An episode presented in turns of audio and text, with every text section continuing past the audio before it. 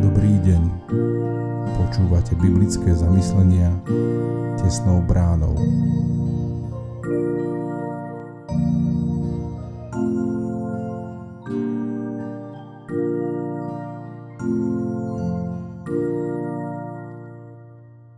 Dnes je nedeľa 30. októbra 2022. Božie slovo nachádzame v druhom liste Korinským v 3. kapitole od 3. po 6. verš. Veď je zjavné, že ste listom Kristovým, ktorý sme my písali svojou službou a napísali nie čiernidlom, ale duchom Boha živého. Nie na kamenné dosky, ale na mesité dosky srdc. Takúto dôveru máme skrze Krista k Bohu nie, že by sme boli schopní vymyslieť niečo sami od seba, už ako sami zo seba, ale naša schopnosť je z Boha. On nás uspôsobil, aby sme boli služobníkmi novej zmluvy, nie litery, ale ducha. Lebo litera zabíja, ale duch oživuje. Čo po nás zostane? Každý z nás má svoju osobnú cestu k Pánu Bohu. Môžeme síce zdediť cirkevnú príslušnosť, ale vieru zdediť nemôžeme. Pre vieru sa musí každý z nás rozhodnúť. Každý má svoje svedectvo, ako prišiel k viere v Ježiša Krista. Človek, ktorý v tom zohral dôležitú úlohu, sa stal našim duchovným otcom, ktorý nás učil základné kroky viery.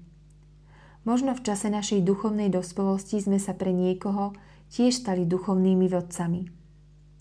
Malé dieťatko si nemôže zobrať do rúk nôž a odkrojiť si chlieb. Najskôr potrebuje mlieko a až neskôr prejde na tvrdý pokrm. Podobne je to aj v živote kresťana. Najskôr potrebuje duchovné sprevádzanie. Musí sa naučiť základné hodnoty viery. Potrebuje si prejsť svojou duchovnou púšťou, kým sa z neho stane dospelý, duchovne vyzretý kresťan, schopný duchovne sprevádzať druhých.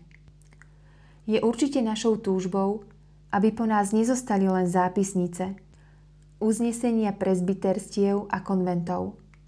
Tým najväčším svedectvom viery sú ľudia, v živote ktorých sme zohrali svoju úlohu pri ich duchovnom znovuzrodení aj počas ich následnej duchovnej starostlivosti. To je duchovná služba, písaná nie černidlom, ale duchom živého Boha na mesité dosky ľudských srdc. Zamyslenie na dnes pripravil Martin Riecky. Modlíme sa za cirkevný zbor Súľov Hradná.